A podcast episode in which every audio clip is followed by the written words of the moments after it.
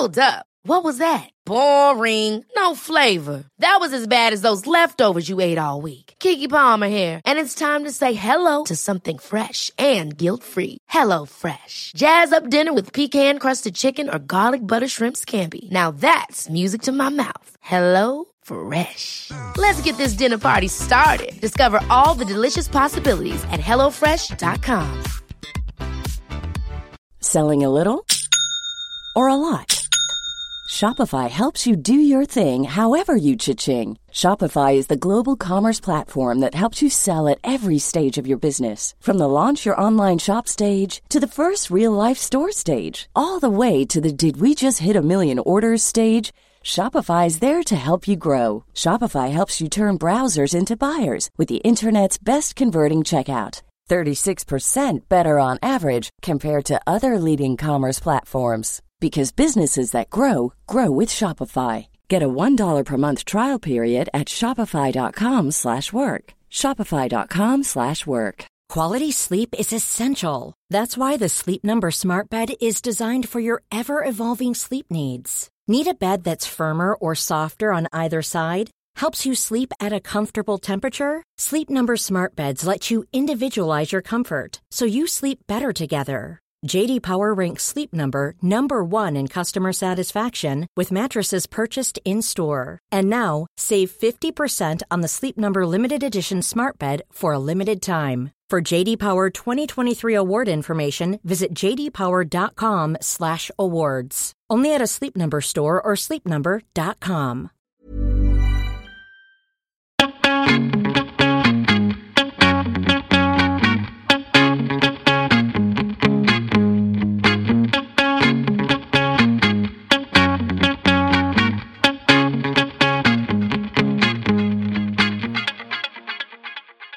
Välkommen till Mode och livsstilspodden. Här kör vi klimatsnack för modenördar och livsnjutare av Anna Blom och mig, Kristina Tjäder. Visste du, Kristina, att svenskars klädinköp ger den fjärde största andelen av landets koldioxidsläpp efter bilen, biffen och bostaden? Alltså transporten, maten och boendet. Det är ju helt otroligt, alltså. man kan nästan inte fatta hur, hur stort, hur mycket man förbrukar. Men visste du då att det går åt tre kilo kemikalier för att producera ett kilo textil? Och att svenskarna konsumerar 14 kilo textil per år. Det motsvarar ungefär 50 nya plagg om året. Så det är sådana siffror. Mm, helt galet. Sammanlagt så kommer det ut ungefär 100 miljoner ton nya kläder per år. Men hur ska man då veta som konsument eller shoppingglad kanske, eh, vilka klädval som påverkar miljön på ett bra eller dåligt vis och hur ska man ta hand om sina kläder för att agera klimatsmart? Många har ju redan börjat inse nyttan med att äta ekologisk mat eller att köra elbil istället för bensin eller diesel. Men är det lika lätt att kunna välja hållbara kläder? Ja precis, jag tycker det är jättekomplicerat och det är väldigt, väldigt många som undrar till exempel vad är skillnaden mellan ekologisk bomull och vanlig bomull och kan man verkligen vara garanterad att ekologisk bomull är bättre? Precis. Eh, och, och, är det okej okay att använda polyester ens? Eh, och hur ska jag veta vad som är signifikant med bra kvalitet? Och hur ska jag kunna köpa, hur ska jag kunna veta också att plagget som jag vill köpa faktiskt kommer att hålla länge? Det är några frågor som vi kommer att, att bearbeta idag, eller hur? Jag menar, vi älskar kläder och för oss är det ett sätt att uttrycka oss och bli inspirerade. Men kan vi fortsätta att göra det utan dåligt samvete? Det är väl där liksom skon klämmer. Mm, verkligen. Och det är, jag köpte en handväska idag. Ja, det här tycker jag är intressant, det här måste vi prata om. Ja. Ehm, jag får ett, eh, ett sms från Kristina innan vi ska ses och det gäller eh, en valsituation, det är en färg på en väska som eh, vi eh, har en liten diskussion om över sms och ja, den är så sjukt snygg den här väskan. Men jag har ju lärt känna Kristina som, som vuxen och eh, jag tror att det är första gången jag uppmärksammar att du köper någonting. Ja men det stämmer verkligen. Jag, jag köper extremt sällan saker. Men när jag köper så köper jag oftast väldigt hög kvalitet. Och det lustiga är att den här väskan, den var jag tittade på i, i höstas eller senhösten och eh, då var den slut. Och så att jag, jag skrev upp mig på en lista att jag ville ha den och sen har jag lite glömt av den. Så ringer de igår och säger nu har din väska kommit, vill du fortfarande ha den? Och då blir jag alltid så här, ah, Sånt är lite jobbigt. gud nej, ska jag köpa den nu då? Men jag köpte den. För jag så kände att bra. jag tyckte fortfarande om den och eh, det är en mörkbrun, så här, oxblodsbrun handväska. Och jag känner att jag kommer vilja ha den eh, hur länge som helst. Jag älskar hur den såg ut. Den var liksom lite så här mjuk och puffig. Inte Mjuk så... och puffig och flätad. Exakt. Mm. Flätad. Ja, hantverk. Älskar ju hantverk. Och sen var vi, väl- pratade vi lite om färgen där. Ja, Som- precis. för vi är Brunt. båda ganska sugna på brunt Ja, till hösten. du vet, man har ju ganska mycket svart redan. Ehm, ja. Ja. Och det känns som att brunt kan man ha tonalt till hur mycket som helst. Jag tror brunt är det nya svarta faktiskt. Du tror det? Ja, jag jag vågar tror mig det. på att säga att det är det nya mörkblå. Men jag tror inte riktigt att det är... Ja men där kanske det i och för sig är. Ja, jag ger med mig på den. Det är nog det nya mörkblå. Det känns nog faktiskt som att även brunt och mörkblått skulle kunna funka riktigt Mm. bra ihop. Mycket snyggt. Ja, jag tycker även att eh, cerise och brunt är snyggt. Ah, älskar. Eller hur? Jag älskar kontraster när det egentligen skär sig. Och det finns Fast ganska gör mycket... det verkligen det? Nu är men vi jag inne på ett inte, annat men- spår här. Det, jag gillar när det blir någonting som inte riktigt passar. Det är som rött och rosa som Ja, man inte det- egentligen ja, får ha. Jag tycker ja. det är jättefint ihop. Ja, det är jättefint ihop. Det är en liten myt sådär att man inte får ha rött och rosa. Ja, Som kanske modevärlden har. Liksom. På ja. tal om myter, vi, vi kommer ju grotta ner oss lite grann idag i myter. ja. Eh, och eh, för vi, vi känner så här, det finns, det finns ju en del myter som, som man har liksom trott ganska hårt på under en längre period. Och liksom blivit matad till sig men man kanske inte har riktigt kollat upp källan. Precis. Ehm, men för att gå till botten med det här innan vi startar ehm, en väldigt intressant samtal med en person som vi snart kommer att introducera här. Eh, vad är en myt? Jag vill verkligen gå till botten med det. För jag kände att jag vet inte ja, jag vill riktigt. också verkligen veta vad en myt är. Eh, och jag kan säga när jag började göra research om det så visade det sig vara en ganska snårig djungel för att reda ut det, då gränserna mellan de olika genrerna skiftar. Så vi fick experthjälp av Hanna Jansson som är forskare i etnologi. Och Hanna Jansson berättar att precis som vi särskiljer olika sorters filmer från varandra, alltså en romantisk komedi kännetecknas av ett annat innehåll, bildspråk och handling än till exempel en skräckfilm eller en dokumentär, så är myter, sägner, sagor och vitsar och så vidare, de, det är exempel på olika genrer. Så vi skulle alltså kunna tänka oss att vi har olika postsorteringsfack och stoppar in olika sorters berättelser eller fenomen i de här olika facken för att de ska anses skilja sig från varandra. Och I många fall kan det också ha saker gemensamt som en romantisk komedi, en skräckfilm eller en dokumentär. Det kan ju alla, alla de kan ju handla om kärlek. Men vad betyder egentligen myt då? Själva ordet myt? Japp, eh, ordet myt är ett exempel på ord som det kan betyda många olika saker. Det är där blir lite lätt förvirring, för man talar i praktiken om olika saker. Men Hanna liksom, hon liksom slog eh, eh, huvudet på spiken ganska direkt och känner att så här, det som ni pratar om, eh, det är ju det vi menar till vardags. Alltså ett påstående som inte är sant men som många kanske tror på. Och sådana myter kan ju oftast motbevisas.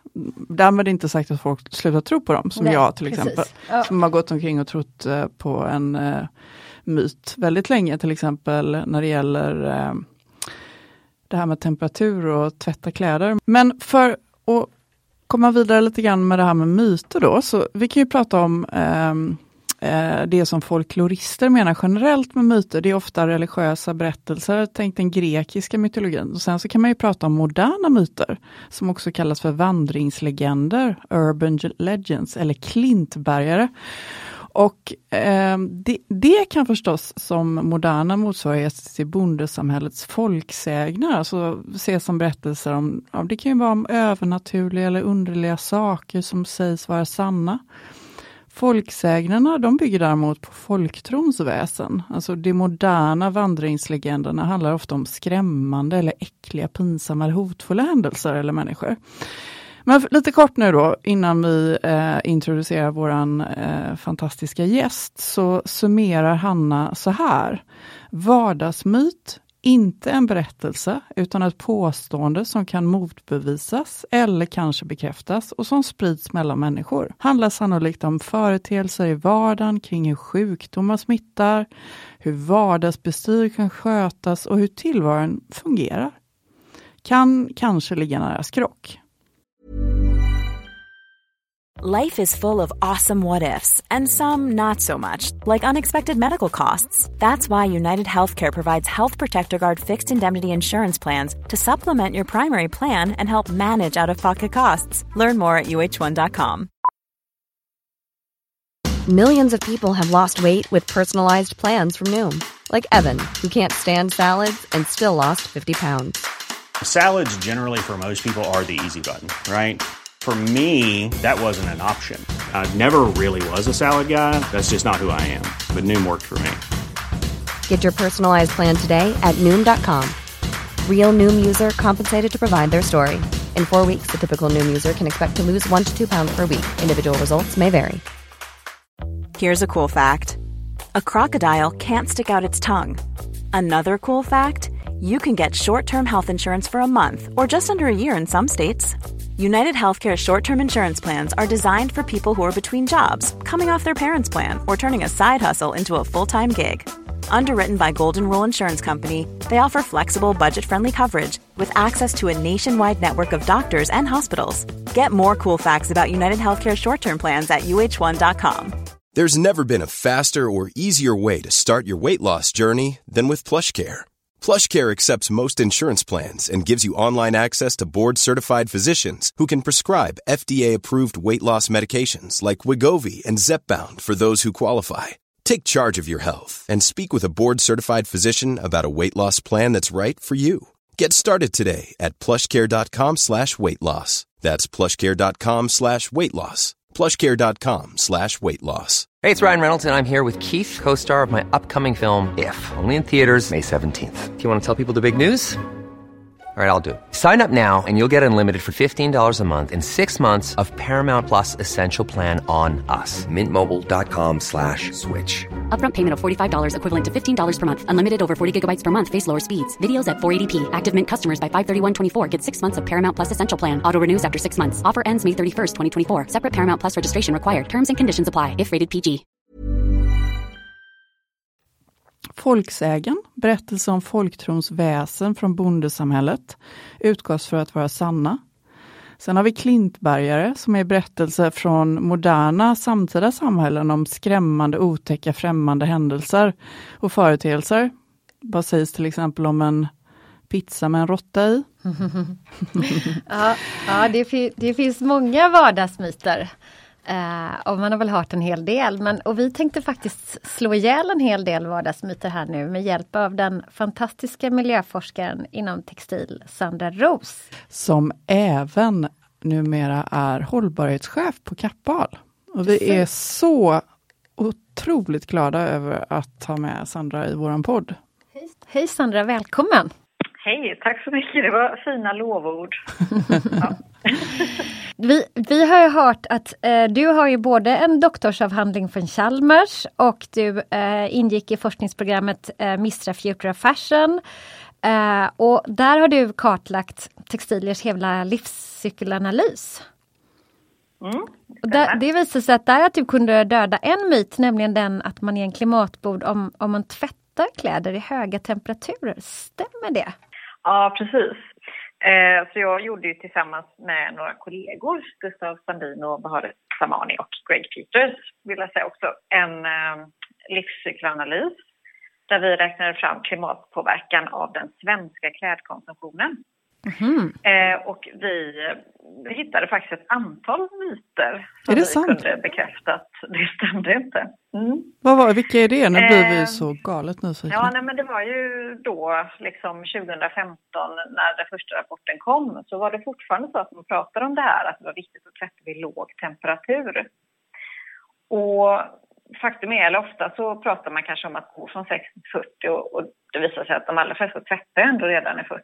Så det var ju liksom inte kanske det bästa rådet för att minska klimatpåverkan. Nej. Men sen såg vi också att, att tvätttemperaturen är helt oväsentlig i den hela stora helhetsbilden. Jaha, så de som vill tvätta i 90 kan fortfarande göra det då eller?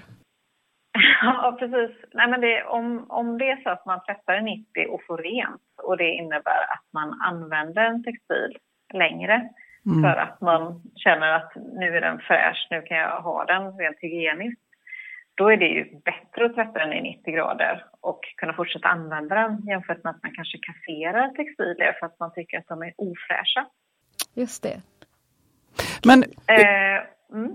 jag bara tänker spontant, någonting som man tvättar ofta, typ underkläder och eh, träningskläder och sådär. Eh, vilken temperatur rekommenderar du att man använder då? Kan man säga så? Kan man vara så generell? Ja, eh, så här att eh, om, om det är man själv som använder kläder och eh, man eh, inte... Jag tänker så här, om man har småbarn till exempel och man har mycket, ja men ni vet, att man bajsar lite utanför och sånt där. Mm. Då kan det möjligen vara så att man av hygienskäl vill tvätta i 60 grader så att bakterier dör. Just det. Eh, annars kanske man inte behöver tvätta sina plagg i mer än 40 grader. Nej. Men om det är så att man tycker att liksom, det börjar lukta eller att, att det känns ofräscht så, så tycker jag absolut att man ska tvätta i 60 grader. Intressant. Särskilt när man bor i, i Sverige och sådana ja, länder. Det är verkligen intressant. Bra el. Men bara en, en liten sak Sandra, stämmer det då att just i Sverige så har tvätten väldigt liten påverkan men att i andra länder inte behöver vara så? Mm. Precis, för i Sverige har vi en, en bra el mm. med, med låg klimatpåverkan per kilowattimme. Liksom. I andra länder så absolut så är ju den klimatpåverkan lite högre.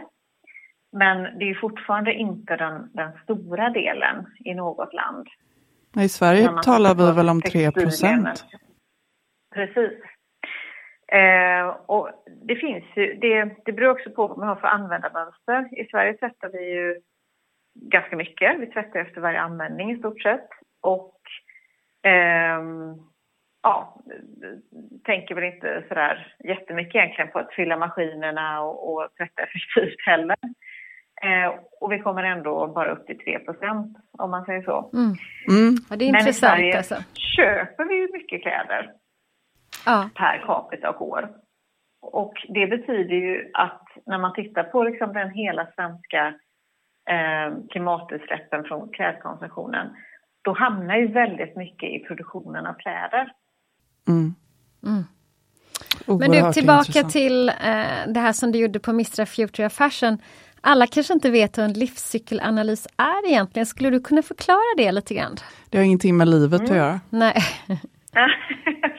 Eller ja, det kan... liv är det ju. Ja, precis.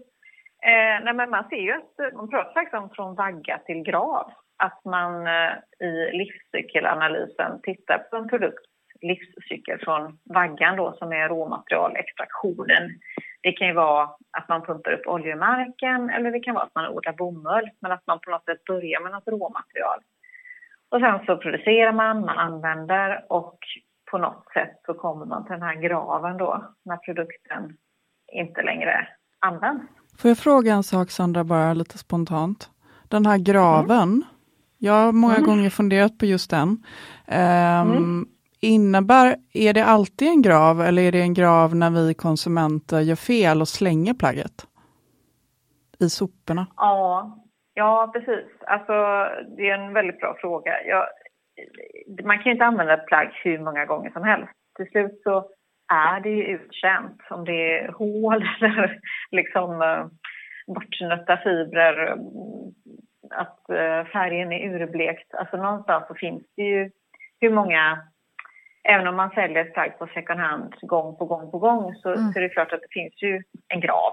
Det gör det. Men vad ska man göra då med plagget när det är uttjänt och man inte kan använda det längre? Vad tycker du man ska göra med det då?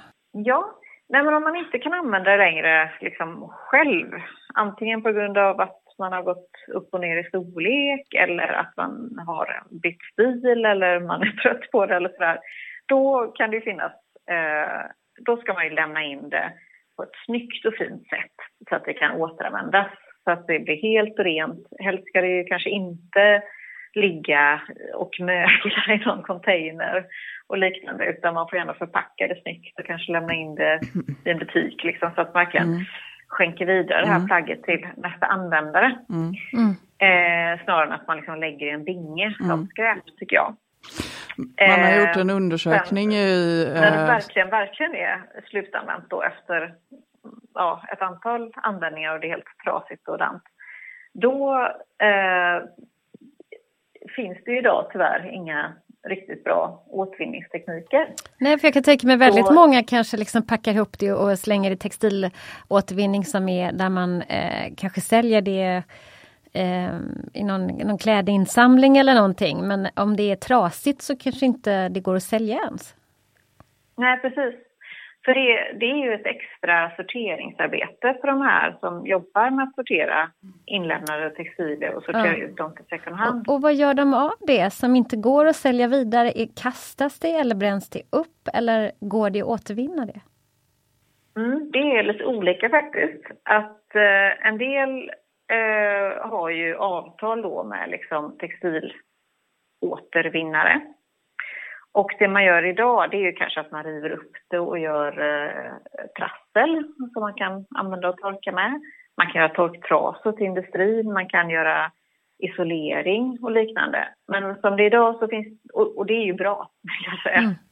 Men som idag så finns det ju inte eh, några plagg till plagg återvinningstekniker. I Japan gör det väl det? I stor skala. Ja, visst tänker ni kanske på den här Teijin? Ja, det tänker jag på. Mm. Mm. Och eh, den är ju i en ganska liten skala. Ja, okay. Och eh, har ju en, eh, en begränsad eh, möjlighet att ta emot plagg som inte är producerade av dem själva mm. på grund av att man då får ett okänt innehåll. Just det. Men en myt det pratas om är att det är bättre att återvinna trasiga plagg än att laga dem, stämmer det? Ja, ja eller det är väl det här liksom, finns det någon grav? Alltså om man kan laga ett plagg och det innebär att man använder det plagget istället för att köpa ett nytt plagg, då är det ju alltid det bästa. Men om man lagar ett plagg och så efter ett antal lagningar så, så blir det ju ändå, jag tänker mina barns byxor liksom, mm. det finns bara ett antal gånger man kan laga knäna. Mm ett par Adidas-byxor. Mm. Eh, och efter ett tag är de faktiskt slut. Liksom. Mm. Mm. och då kanske man eh, inte kan laga, eller då kanske man inte får en ny användning av dem om man lagar. Just det. Jag då tror att, kanske man ska lämna till återanvändning. Mm. Jag tror att de flesta precis, känner till att eh, fossila bränslen påverkar vår planet. Det hör vi varje dag och vi vet det på ett negativt sätt. Många träningskläder är ju tillverkade i material som kommer från fossila bränslen och som släpper ut mikropartiklar som hamnar i hav och sjöar och i fiskar och andra organismer. Eh, träningskläder tvättas efter i princip varje användning, men hur ska man hantera dem då för att inte bidra till en negativ miljöpåverkan? Mm. Ja, här gäller det att, att skilja mellan olika typer av miljöpåverkan. Och som du ser, fossila bränslen är ju den allra största orsaken till våra klimatförändringar. Här går ju IPCC ut och säger detsamma. Eh, och då är det ju fossila bränslen i form av energi i största, eh, till den största delen. Medan fossila material, det är ju väldigt lite. det är ju liksom perifert i förhållande till vår användning av fossil energi som kol och olja och naturgas. Eh, så att när man pratar om liksom fossila bränslen och klimatförändringar då pratar man inte om material egentligen utan då pratar man om energi. Men det är ju en jättestor Men Det är väldigt intressant för jag tror att väldigt många blandar ihop ja, det verkligen. med fossil ja. energi och fossila material. Det var mm. verkligen en bra mm. förklaring mm. tycker jag. Mm. Men Sandra, för, för att knyta ihop säcken lite grann så börjar jag sitter och tänker på det du sa att ni hade upptäckt så många olika myter inom, eller inte, ja, men några hade ni stött på inom Mistra Future Fashion i alla fall. Mm. Var, kan du avslöja någon mer myt som du... Ja, nej men det var väl den här myten om den nya hållbara fibern. Mhm. Eh, för att det finns ju väldigt många eh, ja, varumärken där ute som har den nya hållbara fibern. Och när vi har gått igenom alla de här fibrerna så visar det sig att det, det är ju faktiskt inte någon större skillnad mellan olika typer av fibrer som polyester eller viskos eller nylon eller sådär. Utan den största skillnaden är ju mellan leverantörer. När man gör sin viskosfiber eller när man gör sin så kommer man ju tillbaka till vad är det för bränsle som används Mm. i processen. För det är den allra största påverkan, vilken typ av fossilt bränsle. Och alla de här nya liksom, hållbara fibrerna, det visar sig vara regenererad cellulosa, Mm. det vill säga viskos eller lyocell. Samma ursprung. Eller så är det, ja, precis, eller så är det återvunna polyesterflaskor. Men däremot så är ju viskos eh, inte så miljövänligt. Mm. Återigen så är det då på vilken leverantör man har. Det är så? Eh, Så det finns ju hållbar viskos Mm. som är tillverkad i slutna processer med biobaserad energi. Mm. Den kan ju vara jättebra. Mm. Och sen så finns det den här gamla smutsiga svavelosande viskosen på fossila bränslen återigen då. Men, om, man, om man talar mer, både bra och dåligt. Ja. precis, men om man talar mer generaliserande om, om viskosproduktion i världen idag, alltså är det ett bra material enligt dig? Eller är den... Mm. Ja, det är ju en skogsfiber. Mm. Det är ju baserat på skogsråvara, den är förnybar, den är producerad på ett mycket mer miljövänligt sätt än bomull. Är det så? För man har ju läst just om liksom kemikalieanvändningen vid viskos. Ja, Mm. och det är mycket svavel. Och då är det ju återigen det här med eh, att inte blanda ihop miljöpåverkan. För svavel är ju försurande. Och i Sverige till exempel har vi haft för, eh, viskosbruk och vi har också haft problem med, med sjöar som har blivit försurade. Mm. Men om man sätter ett viskosbruk, dels så ska man naturligtvis inte ha det öppet och nu för tiden byggs det ju bara slutna viskosbruk förstås. Och när du Eh. pratar om slutet, då handlar det om att de eh, att inte de släpper ut några kemikalier, eller hur? Utan att de eh, i en sluten loop, eller vad man ska kunna kalla det, eller hur? Ja, och de här kemikalierna som släpps ut är ju svavel. Och svavel släpps ju ut till exempel från fossila bränslen igen då. Nej, men Sjötransporter har ju också lite smutsigt bränsle. Och då är det ju svavelhalten som är det som är det smutsiga liksom. Så att svavel är ju, det är ju smutsigt men, men man kan ju eh, eh, lätt få uppfattning om att det släpps ut massa gifter. Och så är ju kanske inte riktigt fallet då. Det här är så spännande verkligen. Så då, där har du lite slagit i hål på myten om viskos. Att det finns Mm. bra viskos och att det finns mindre bra viskos. Så är det. Men om man, om man går in på bomull då. Jag vet att väldigt många ifrågasätter nyttan av ekologisk bomull. Och jag skulle vilja att vi skulle förklara skillnaden egentligen mellan ekologisk bomull och eh, traditionell bomull. Mm. Eh, nej men, traditionell bomull har ju jättestora problem med konstbevattningen. Mm. Eh, leder till vattenbrist i många områden så att människor får inte tillgång till dricksvatten eller vatten för hygieniska behov. Eh, så att konstbevattning är ett jätteproblem i många delar av världen, särskilt eh, ja, de gamla Sovjetstaterna. Men där har det väl hänt något fint runt, äh, är det Aransjön? Ja, precis. Aralsjön Aral. som, eh, som eh, faktiskt eh, tömdes på vatten för att det skulle gå till bomullsodling. Och det har man ju sett bilder på. Det har ju Ehm, sett förfärligt Ja, ut det är hemskt. Ja. Och det stora tankfartyg som en gång i tiden har legat i ett hav nästan och nu då lever på torra land. Men har inte den Eh. börjat återställas? Ja, precis. Så att den här lilla Aralsjön, där har man ju börjat, eh, den, den mindre delen av den, där har man ju börjat höja vattennivån med hjälp av dammar och att inte ta så mycket vatten till bomullsodling då, helt enkelt. Så att jag tror ju på några års sikt så kommer ju, eh, så hoppas jag i alla fall, att all bomullsodling kommer vara mer hållbar än vad den är idag. Mm. Och visst är det så att ekologisk ja. bomull också eh, oftast i alla fall har lite högre kvalitet för det, det blir längre fibrer när man odlar den bomullen än, än, än en helt vanlig bomull så att säga? Eh, nej, jag Eller är det en myt? att det är tvärtom faktiskt. Aha, ja, därför att det, är ju ändå så att många insekter gillar att, att bita på bomullsfibern. Och det är det som är problemet, att, uh, att man får insektsangrepp. Och det är därför man sprutar på de här insektsgifterna i ja, konventionell bomull. Det finns väl eh, kvalitetsskillnad i alla olika faser kan man tänka sig? Ja, precis. Eh, sen, ja, för det är ganska så att jag, jag skulle säga att ofta får man kortare fibrer ju mer insektsangrepp man tillåter. Mm. Eh, men det är ju inte den hela delen, eller vad man ska säga. Utan sen när man ska spinna ett garn av bomullen, då ska man ju, eh, eh, då kammar man ju garnet. Man kardar och man kammar. Och då kammar man ju bort en ganska stor del av de korta fibrerna. Så att om man ska göra en ekologisk bomull så kammar man ju sen bort en stor del av det här kortfiberinnehållet.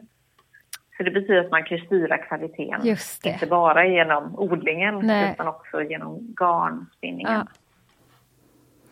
Men Sandra, om man älskar mode och fortfarande vill uttrycka sig med kläder, hur ska man tänka då? Alltså, kan man handla miljövänligt även om man inte bara köper alltså, pre-loved eller vintage eller second hand? Alltså, man kanske kan tänka så här att eh, om man älskar mode, då kanske det är det man så att säga gör för sin miljöbudget. Då kanske man inte också behöver åka på en massa resor eller också behöver värma upp sin pool hemma. Och för att bli väldigt specifika, vad är vår miljöbudget per person i Sverige idag? Idag Eh, på klimatsidan ligger vi på ungefär 10 ton koldioxid per person och år. Det är så på, mycket som vi förbrukar? Ja, på, eller vår eh, konsumtion leder till klimatutsläpp på 10 ton per år. Hur mycket ska man minska sitt, sin klimatbudget per år? Vet, har du koll på det eller vet man det? Eh, ja, ett, ungefär... ett tag var det ju så att vi skulle behöva sänka med 30 procent till 2030. Men ja. nu så pekar ju siffror på att det kanske snarare är 50 procent ja. eh, till år 2030. Precis. Och jag faktiskt glömt vad basåret var. Man jämförde med om det var 2018. Eh, att det är utsläppen då mm. som räknas. Oj då. Mm. Men sen eh, måste vi ju bli klimatneutrala. Precis, det är det som är målet. Men Sandra, du är ju något av en kemikalieexpert inom textil. Hur kan man som konsument veta att de kläder man köper inte är fullproppade med kemikalier? Eller att de inte har förgiftat hela omgivningen där de är producerade? Det, det liksom det, den, den vill man ju inte gå runt med. Men de kan ändå lita på att om det är en, en, en eh, miljöstämpel så är det någon slags eh, också eh, en, en försäkrad om att de värsta kemikalierna har uteslutits kanske? Ja, ja, men så kan man ju se det. Och att den som producerar varan ändå har ansträngt sig för att försöka ha koll på kemikalierna. Mm. Mm. Eh, men sen så handlar det ju om att, att, eh, att se på varumärket. Vad, eh, vad finns det för trovärdighet?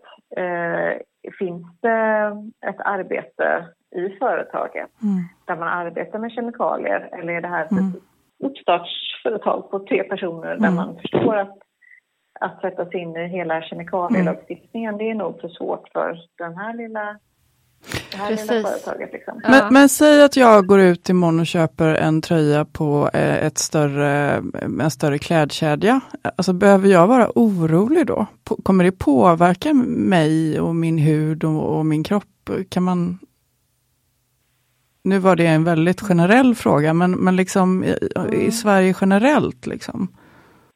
Nej, ja, generellt så, så tycker jag inte att man ska känna sig orolig eh, över plagg som man köper hos de större kedjorna. Om man köper eh, billigt, eh, liksom i en oseriös affär eller på någon marknad eller liknande, där, där det inte finns någon sån här spårbarhet i någon leverantörskedja. Då vet man inte alls vad man köper. Och det är ju samma sak om man köper via nätet. Men är det inte på gång någonting, eh, Sandra, på, på regeringsnivå när det gäller eh, eh, lagstiftningen kring eh, farliga kemikalier i kläder? Jo, det stämmer att det är en kemikalieskatt som är föreslagen. Eh, och det är, väl bra att eh, beskatta kemikalier i textil. Men eh, tyvärr tycker väl jag kanske inte att det här lagförslaget är utformat så att det gynnar de som redan har ett bra kemikaliearbete.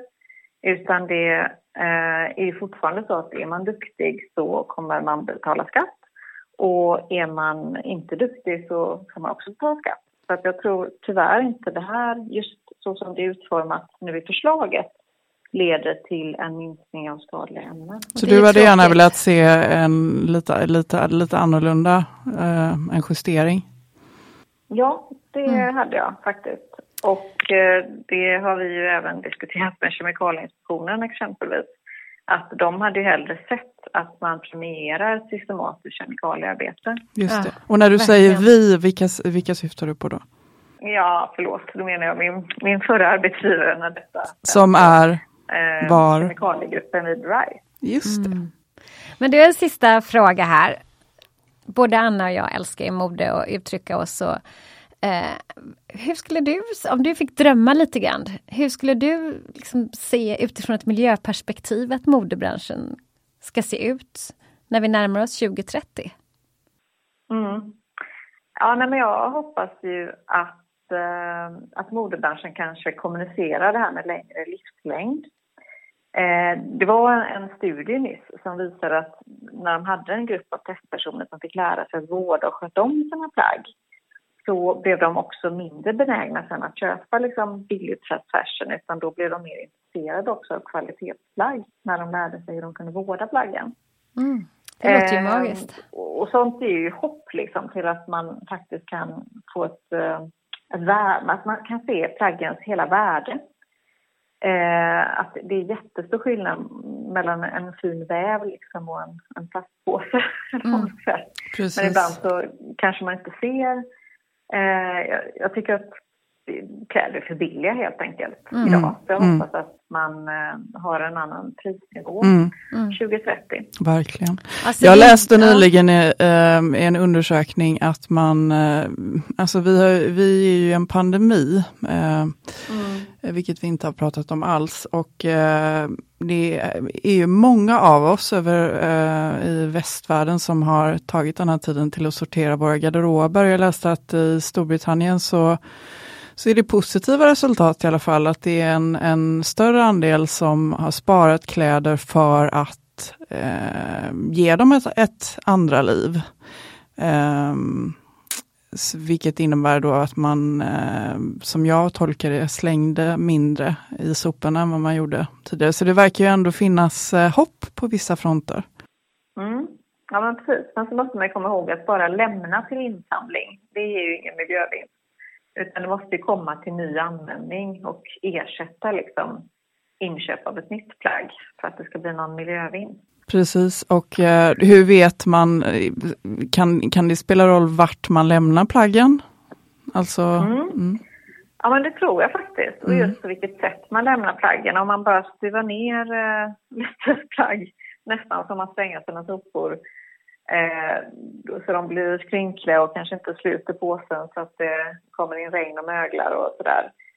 Eh, då, då, minskar ju chansen verkligen. Mm. Utan jag tror ju faktiskt att man ska lämna dem fint ihopvikta och se till att de Till en, en vintage en eller second hand butik eller säljer dem mm. till någon kompis eller någonting. Men, men, ja, en, eller möjligen lägga ut dem på nätet då, ja, på Tradera precis. eller någon precis. annan. Jag älskar att köpa på Tradera. Ja. Eh, mm. Men eh, en sista sak som jag tänkt lite grann på. Kan man vara en shopaholic om man bara shoppar vintage? Mm, ja, det är en bra fråga. Ja, men det tycker jag väl faktiskt. Juhu! På High five Kristina! till och från butiken och sådär. Men, ja. Sandra, det har varit helt fantastiskt att prata med dig. Vi, vi eh, skulle kunna prata med dig i flera timmar, eh, men din tid är begränsad. ja, nej, men tack så mycket. Det var jättekul att få vara med i detta. Kul att prata med er.